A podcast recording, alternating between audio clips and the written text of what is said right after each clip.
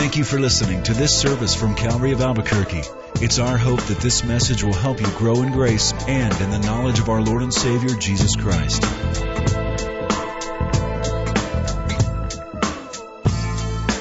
Open your Bibles to 1 John. The love of God, part 2. Now you'll notice that this chapter has been so much about the love of God. So much about God's greatness and His love for the world. And one of the things that we all have to admit as we read through this is that as the Spirit of God worked on John's heart, and as the Holy Spirit breathed words into his life, man, were they ever practical. And I don't know if I've been more convicted any time in my life than I have been as our study through 1 John. We're going to pick up in verse 15 of chapter 4. Whoever confesses that Jesus is the Son of God abides in him and he in God. Confession is a very interesting thing for a person. In fact, I think the best illustration is the illustration of a marriage. I have been married to Carly Row for 17 years. And I'm happy to say that. Now, she doesn't say that to me that often. Yeah, you know, he's good. He's a, he's a good man. You know, what can you say? Very stable. He's a good guy. Well, if there is no public confession, one has to question, hey, is there really anything there in the first place? I don't know if you girls, um, how exactly you think. I'm still working on it. I've read a lot of books, and um, I don't know. But anyway, here's a shot in the dark. I'm not saying that because you're difficult. It's just we're very dense. It's obvious. Now, if you were on a date with a fella and you kind of liked him and you're getting to the point to where you're saying, you know, I think we're to the point to where we're going to say, I love you to each other. And you're in a public place and one of his best friends walks up to him and he says, he introduces you as an acquaintance or kind of a nice friend that you've been hanging out with you're going to walk away from that experience thinking, it's over. He doesn't love me. How could he call me a friend? it's love. Now, in the case of the Christian life, there is a real love relationship between ourselves and the Lord. And a part of that expression is public love that says, I love God. That's what you guys were doing when you're all standing around lifting up your hands and worshiping the Lord. You're telling God and you're saying it in front of everybody else, I am in love with God. I am in love with the Lord. And that is what the fellowship of Jesus Christ is all about. It's all about understanding and recognizing that there is this great love between God and His people. And He has given us that, and therefore we return. And whenever we're in, in a situation, we always side on saying publicly, Yes, I am a believer. You know, I love what Jesus said in one of His um, not epistles, that was Paul's writings, one of the gospels. He said, if you're ashamed of me before this wicked and perverse generation, I'll be ashamed of you before my Father and his holy angels. It's a give and take relationship, but the public confession usually is an indication that something deep has happened. This weekend, this Sunday after service, third service, we're going to have a baptism. We have one every month. And we see hundreds of folks who come to make their public expression of love made known for the whole world. And I, I think it's one of the greatest privileges that I have as a pastor, and that is to baptize people. And this is what, if you've been baptized by me, you know this. But uh, for the rest of you who've missed out, here's sort of the short version. Anyway, imagine the water. You're standing in water about this deep. Anyway, I ask about your relationship with the Lord. Tell me where it began. How is it right now? And are you in love with Him? And then we state that this is your public declaration. Baptism is your public declaration that tells the world, for now and forever, I am with Jesus Christ. No turning back. If anyone ever asks me, hey, are you a believer? Hey, are you, are you belong to that church? Are you a part of that Christianity movement? You resoundingly, immediately say, absolutely. Are you kidding me? Of course I'm with Jesus. Even when they persecute him, even when they make fun of Christianity, even when it's hard, our confession is pure. Thereby saying, though the world doesn't follow me, though the world makes fun of me, Jesus, I'll always be devoted to you. Public love. Whoever confesses, the word there is homologeo. It's a Greek word. You can write it down and impress your friends at your home Bible study. And this is how you do it. Look, here's the look. Now, the word in Greek is this. I don't know. It just seems more. I'm trying to be funny. Just, just go with it. That's how you get past awkward moments. You just sort of giggle through them. I mean, I don't know if you know that. Okay, whoever confesses that Jesus is the Son of God abides in him and he in him. We've gone through this word before. The word abide there is meno, and it means to dwell with richly. If you make this public confession, and your life, there should be a matching of your actions with your words. But if you make this public confession, it's indicating, it's indicative of the fact that you are living and abiding well with Christ. You know, that's what a marriage does. That's what families do. Families not only are born of the same blood, of the same genetic seed, but they dwell together. Uh, one of my favorite things is Thanksgiving. You guys like Thanksgiving? Not necessarily because of the giving thanks. I give thanks every day. I'm always grateful for food, but it just seems to be, you know, like the big deal for the whole thing. But what I like the most is getting together with friends and with family and just the natural relationship of abiding with each other, spending time. It's sort of like a holy Waltons. You guys remember that? Good night, John Boy. Good night, Ellie Mae. No, that's the Clampetts. Anyway. It's abiding, living with, dwelling with. Look at verse 16. And we know and believe the love that God has for us. God is love, and he who abides in love abides in God, and God in him. If you're going to sum up this whole chapter, if you're going to sum up everything that we study, it's God is love. And the practical application of that love is real expression to believers, to the world around us, and into God Himself.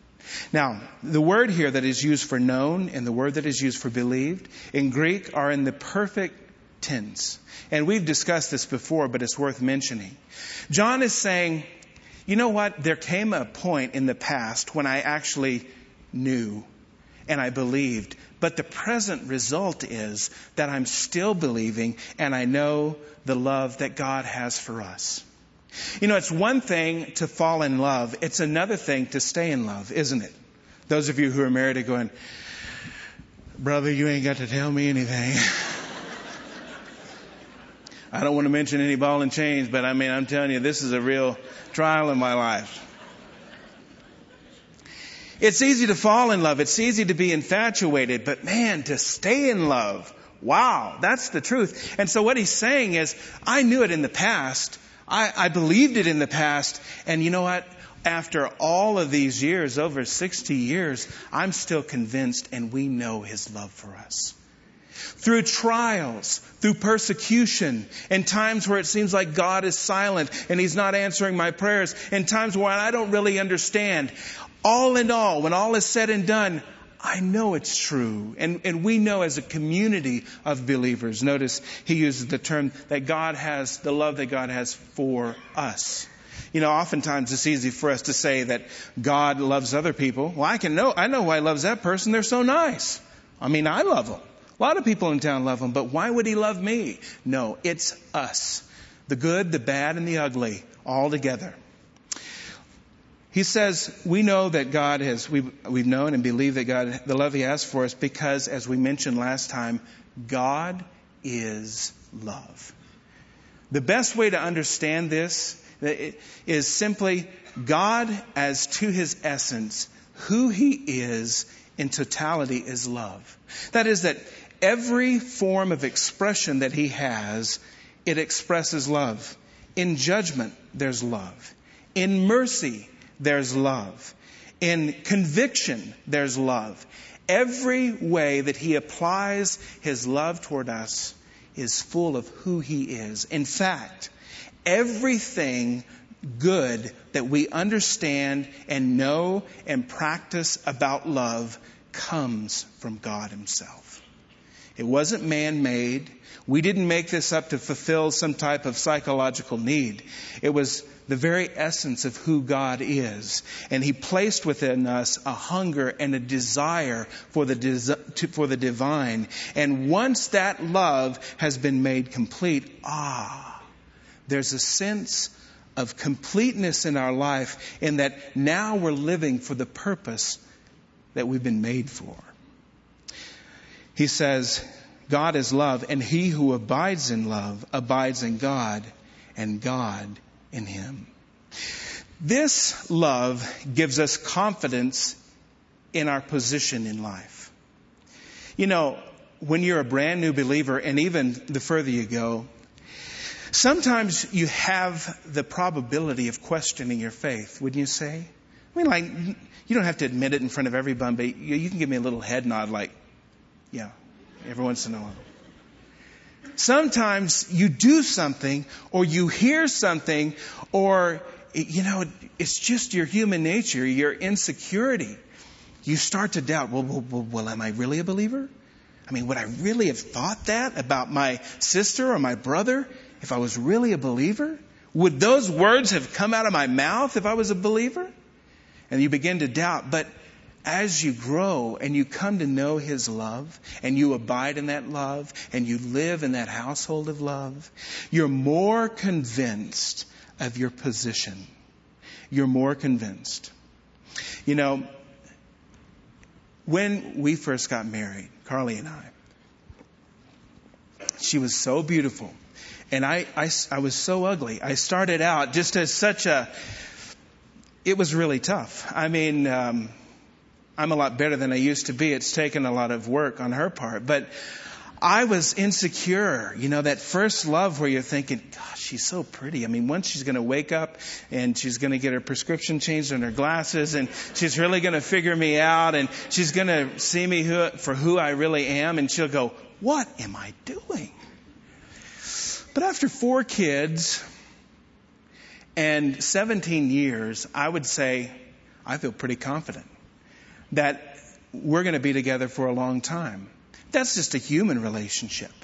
But once you abide in this love with God, oh, the confidence of your position in Him, you start to realize that this is something that's unshakable. This is something that's a part of my life. God's forgiven me for this. God helped me through this situation. I, oh, look at all that He's done for me. And the confidence grows in the position that you know when He said, I will never leave you nor forsake you even unto the end of the world. The reality starts to set in. You know what? It's true. It's true. I have faith, confidence in my position in Christ. Let's move on to verse 17. He says, Love has been perfected among us in this that we have boldness in the day of judgment because as he is, so are we in this world. We've mentioned this word before. It is perfected. And it means to be complete or mature. Let me reread it in that tense. Love has been matured or completed among us in this that we have boldness in the day of judgment. You see that confidence in our position? Now, you may have heard sermons about this and you may have read it in a theology book or maybe have gone over it in your Bible. But positionally, when you were born of the Spirit of God, all of the goodness and holiness and righteousness of Jesus Christ was transferred into your bank account, your heavenly bank account. In fact, you were justified, and I, I'm not, I, I'm going to use it. I don't know any way around it, but it's, it's just so good. Justification lends itself to the idea that it's just as if I'd never sinned. Now, it's not necessarily that way because everybody knows you sinned. But positionally in heaven, your sins are forgiven. Did you know that? If you didn't know that, those of you who are in Christ Jesus, there is now no condemnation for those who walk according to the Spirit. There is now, therefore, no condemnation for you who are born of the Spirit of Jesus Christ. That's what the Bible teaches. Now, practically through your life, you say, wait a minute, Dave. I don't know about this positional thing, but I can tell you a few stories that might contradict what you're saying there. Well, that's the difference between justification and sanctification. Justification is the work of Jesus on the cross. It wasn't, none of you in here, myself included, any of us in the world, any person who's ever existed apart from Jesus Christ, none of us had enough goodness to pay for our own sins. Mankind has a very bleak, bleak, miserable sickness, and it's known as sin. But Jesus Christ's remedy on the cross was that he would take all of his righteousness, all of his goodness, and add it to you. We read that phrase last week and earlier on in our study. It is propitiation. It was the appropriate payment for the sin, period. So positionally, right now, you are pure in the heavenlies. Now, this practical love being completed and matured gives us confidence in the day of judgment. We've all heard that phrase in Hebrews. It is appointed unto man once to die and then the judgment. But there's a lot of confusion about which judgments are which. Are we talking about the great white throne judgment, which we read about over in Revelation chapter 20, where he talks about the beast and the false prophet were thrown into the lake of fire, and then death and Hades were thrown into the lake of fire, and it's the second death. And you think, man, when I die, I'm going to go straight to the judgment. Well, in fact, if you go through the New Testament, it seems that, man, there are a lot of judgments.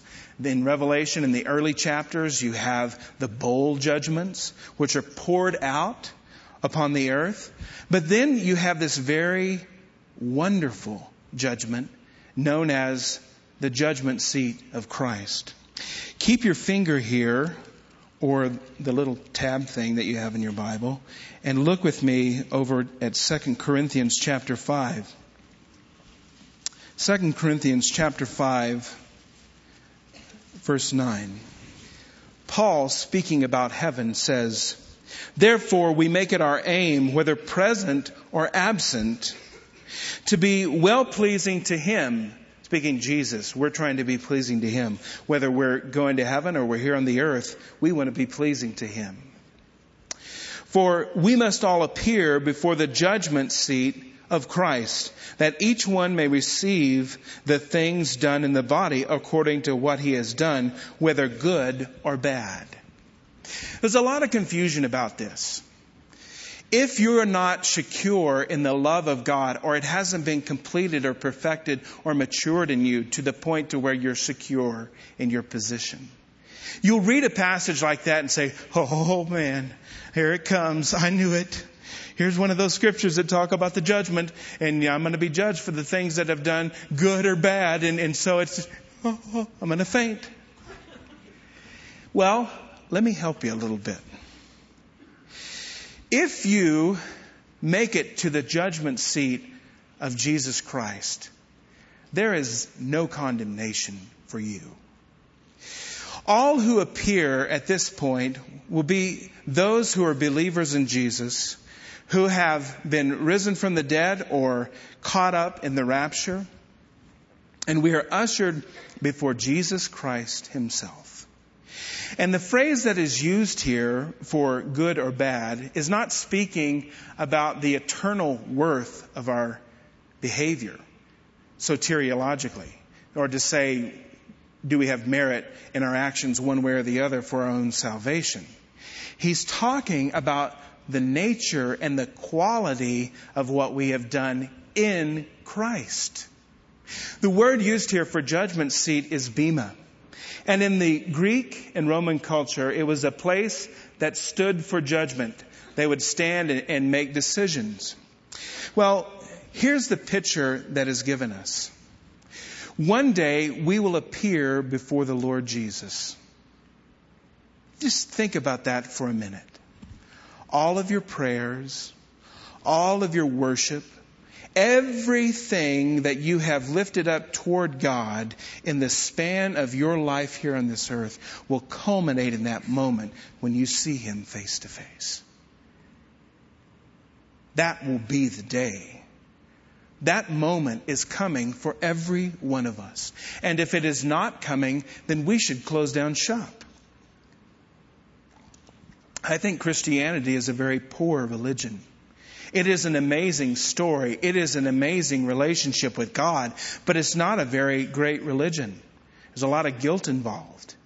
But in our actions, we recognize that we're heading toward a point. Turn with me over to 1 Corinthians chapter 3. Let's look at verse 11. It speaks of our rewards. For no other foundation can anyone lay than that which is laid which is Jesus Christ. Now, if anyone builds on a foundation with gold, silver, and precious stones, wood, hay, and straw, each one's work will become clear, for the day will declare it, because it will be revealed by fire. And the fire will test each one's work of what sort it is.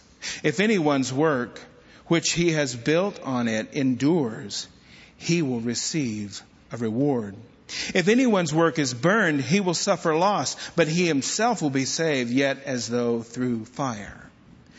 Now, as you read that again, your comfort level kind of goes down a low and you think, Dave, he's mentioning fire.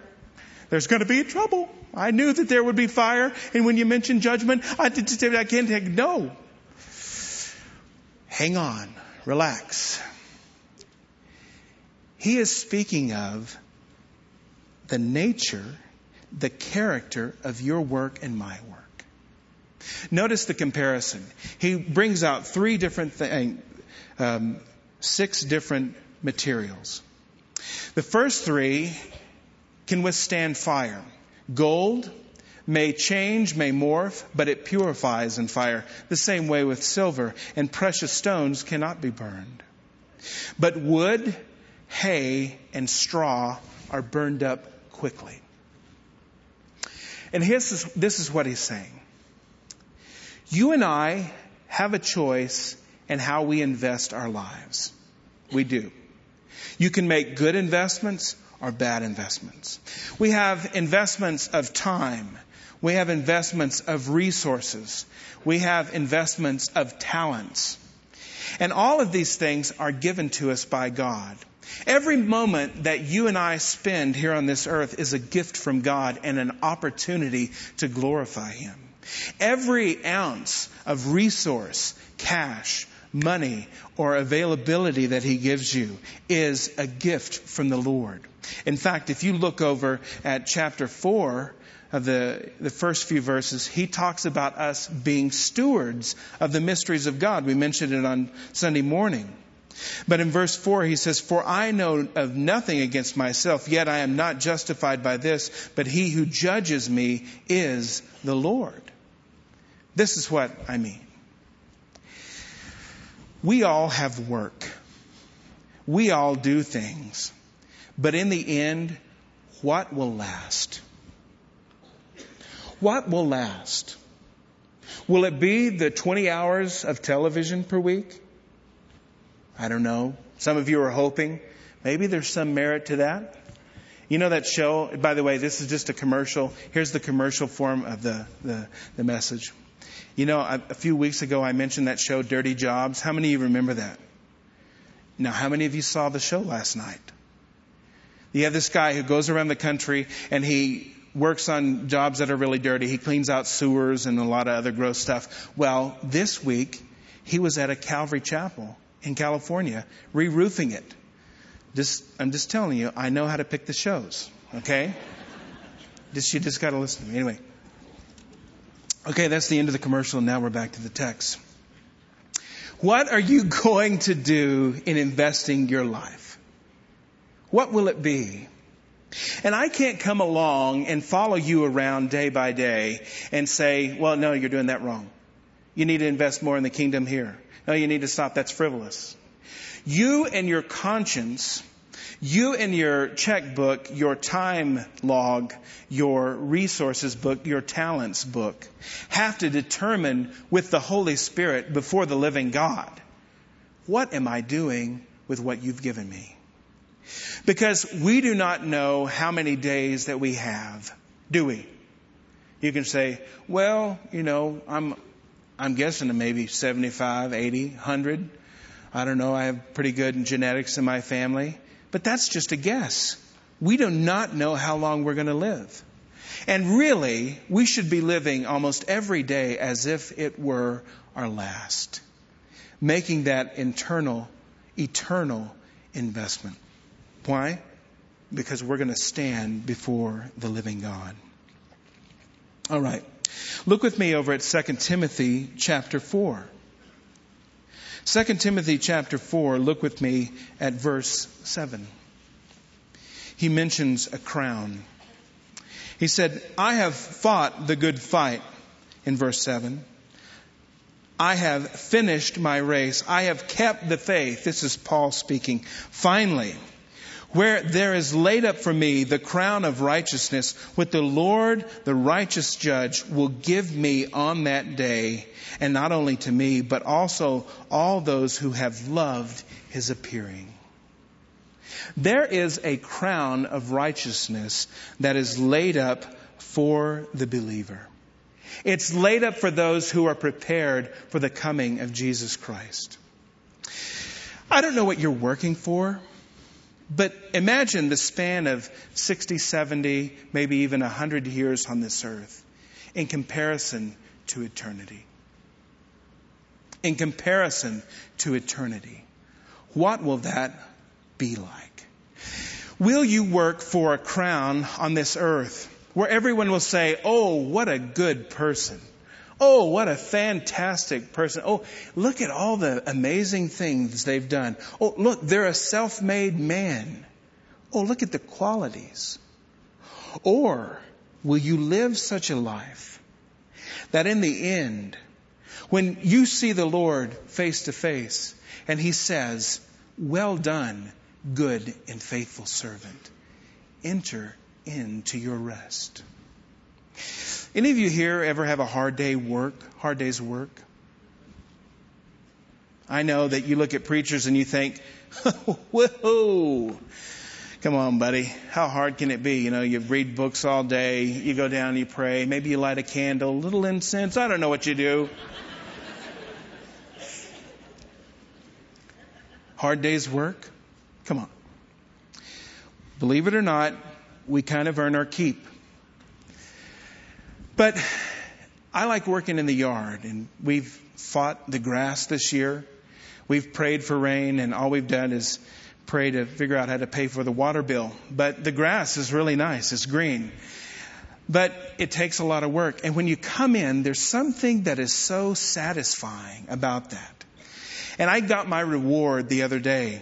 Um, we had neighbors in the evening. I don't know what your neighborhood is like. Our neighborhood, I think, probably is like a dog pound. I don't know that there were that many dogs in any place in Albuquerque, but in the evening, it's just like every dog comes out and they're attached to a human and they're walking around the block. And so I see a lot of people from the fellowship and different people come by. But Carly ran in the other night. I was inside the house and she said, Dave, your dream has come true. We had a neighbor stop by the other night and she looked at the yard just now and she said, Ooh, it looks like velvet. I was like, yes, I'm done.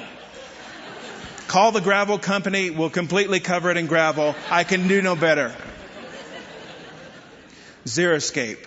Just call them right now. I'm done.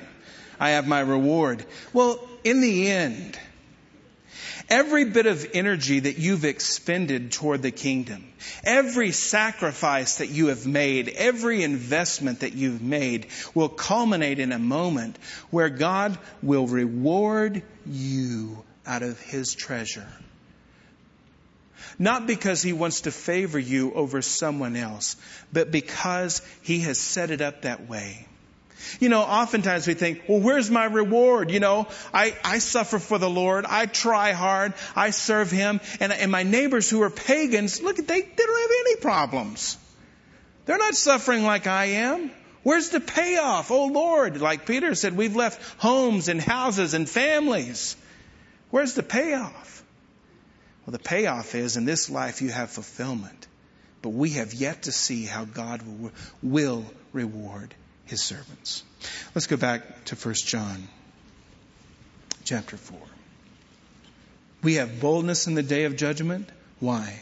Because as he is, so are we in this world. That's just a simple statement to say this. We have the Spirit of God in us, and he lived upon this earth and lived by the Spirit of God and lived a life that was pleasing to his Father in heaven.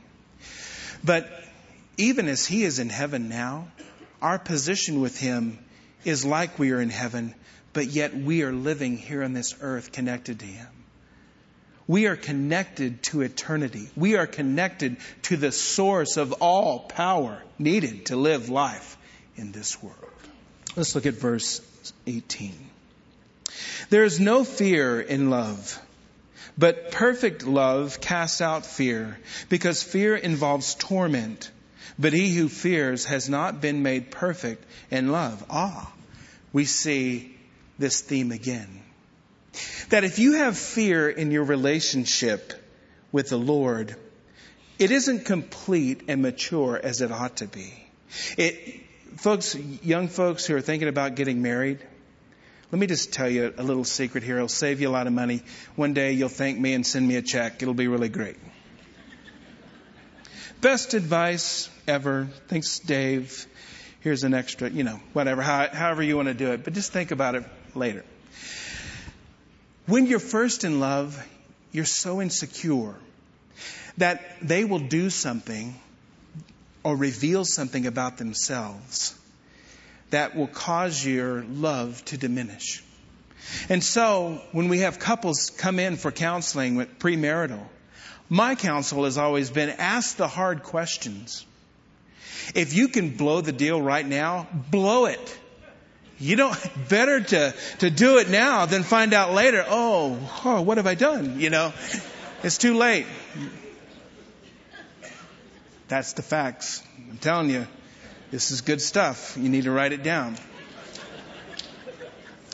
Don't be afraid of the hard questions. If you're insecure about something, ask.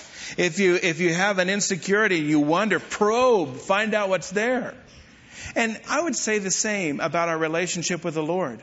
Well, maybe I shouldn't ask that question. What if I found out that my faith isn't true? What if I'm just following some false religion? I don't know what I'm going to do. Ask. Probe. Ask God, Lord, reveal to me and be willing to accept the answer. And in doing so, your love becomes perfected and you grow and you mature because there is no need for fear in our relationship with the Lord because it involves torment. Children need to fear and respect their parents. They do not need to be tormented by them. I know it's tempting, but Think about it. There's no fear in love. And here's where the fear comes from. Primarily, it comes from three areas. It comes from our past, it comes from the present, and from our future. If you have lived a really rough past, and you've done some things that, whoo, buddy, would make anyone blush. When you get insecure about your love or someone questions your faith, you immediately think of your past and say, Oh, I hope they don't find out about that. Because if they find out about that, they'll say, Oh, you're going to call yourself a Christian? I mean, come on, I know God's loving and forgiving, but I'm sure He has His limits. But you fear it, don't you? Maybe you're, you've been asked to teach a Bible study. Maybe a local fellowship or at work someone said, well, Smith, why don't you lead us in prayer? We know you're a religious man. And uh, immediately you're starting to think, what of all the things that I've said? What are the things that I've done? What if they, what if they find out that I'm not perfect? And you get freaked out. Hey, God is, listen, the great thing about you and I and our relationship with God is that He forgave all of those things. That's the message of the faith. And so as gross as it gets, as ugly as it gets, no one can torment you over your past because if someone brings up, hey look buddy, I know who you are, you don't need to be in church, get outside. I mean, you may be the, okay to be in the parking lot, but you don't need to be inside. You can say this, yes I am. Well, what about this? I know this about your past. And you say, Amen. Let me tell you how Jesus took care of that.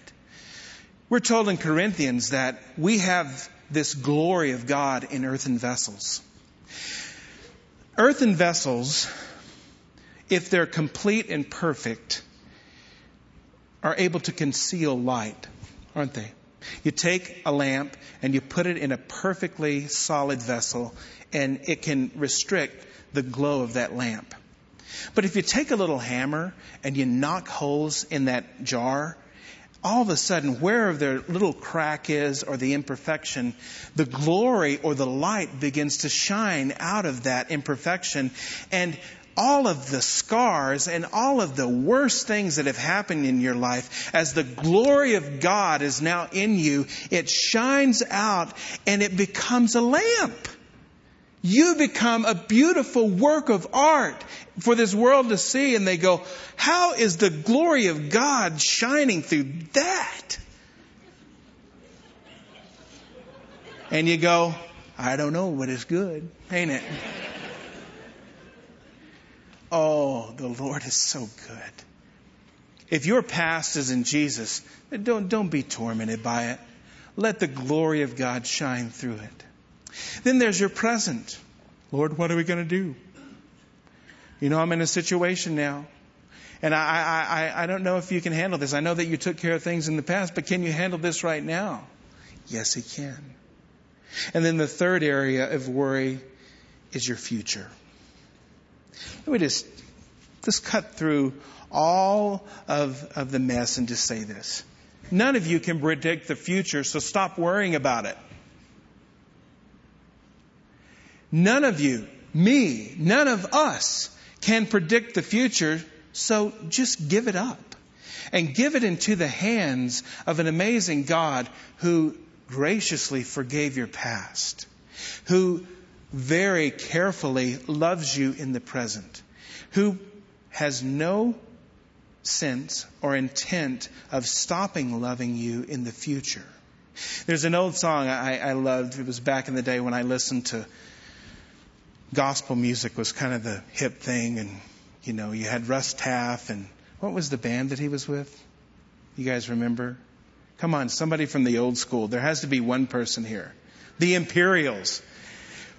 Big lapels, bell bottoms, really cool hair. Anyway, one of the lines from a song that he sung said, God didn't pull you from the river just to drown you in the sea. God isn't sadistic.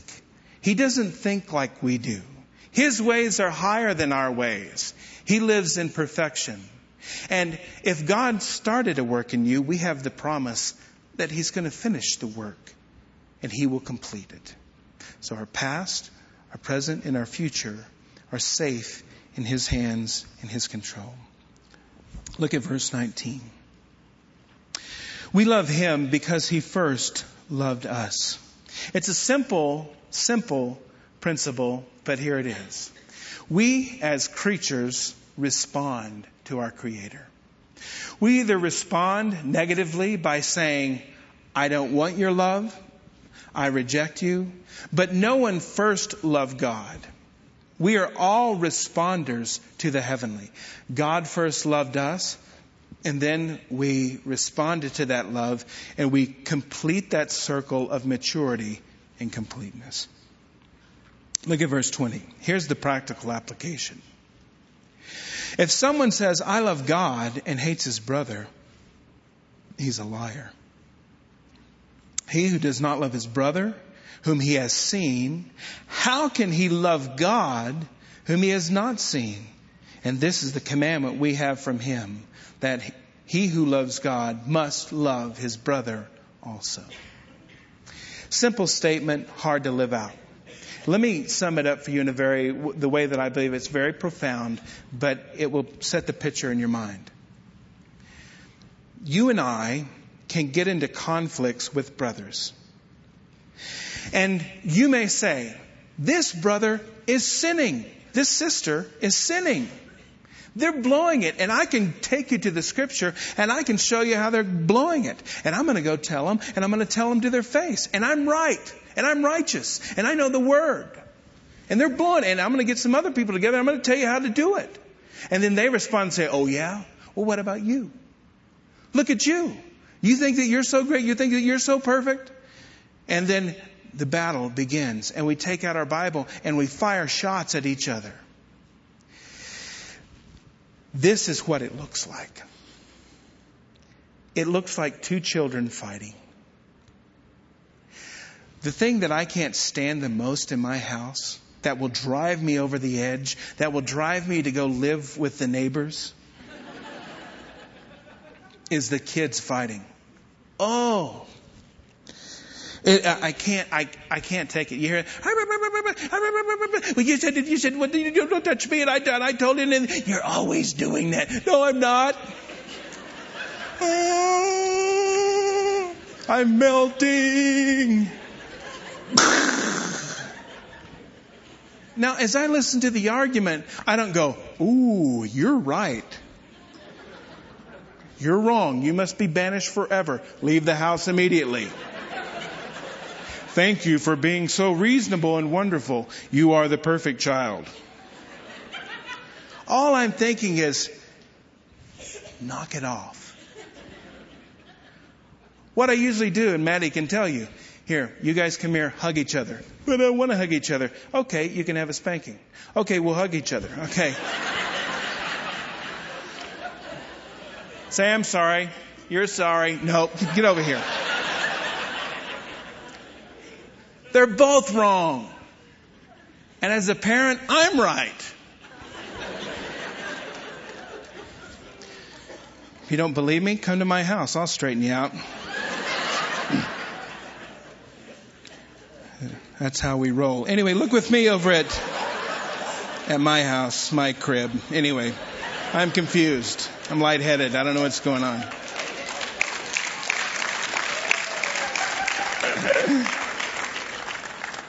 You guys are fun people. Okay. Look with me at Romans chapter 14 and we'll close. Look at verse 10. But why do you judge your brother? Or why do you show contempt for your brother? For we shall all stand before the judgment seat of Christ. I'm sorry, I'm get, I'm get, I get, I'm so emotional these days. I don't know what's going on.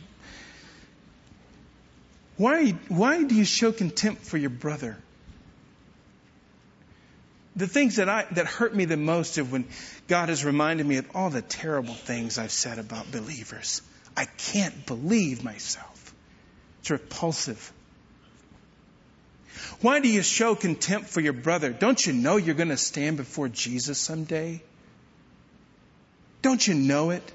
And when we all stand before Jesus, guess who's wrong? We are. Guess who's right? He is. And in the end, here's my challenge to you. In the end, what do you want to be known for? How perfect you were? Or do you want to know, be known for how well you loved? How much grace you showed another person? How, what do you want to be known for? I would love to be known at the end of my life as, what a sweet guy. What? He's so loving. Do you see how gracious he is with me? It's just like the Lord. Instead, I can spend all of my time stamping out principles, knocking people in the teeth, and when I get to heaven, I find out I blew it. Don't you realize we're all going to stand before Jesus? It's going to be good, by the way. It's going to be real good. Just lighten up. This is the new commandment. If you say you love God, you gotta love your brother too. Because God won't let you get away with it. Thank you for listening to this service from Calvary of Albuquerque. If you would like more information about what you've heard in this message or about Calvary of Albuquerque, please visit our website at www.calvaryabq.org. If you have made a decision to follow Christ or would like someone to pray for you, please leave a message with our prayer watch line at 505 344 3658. Thank you and God bless.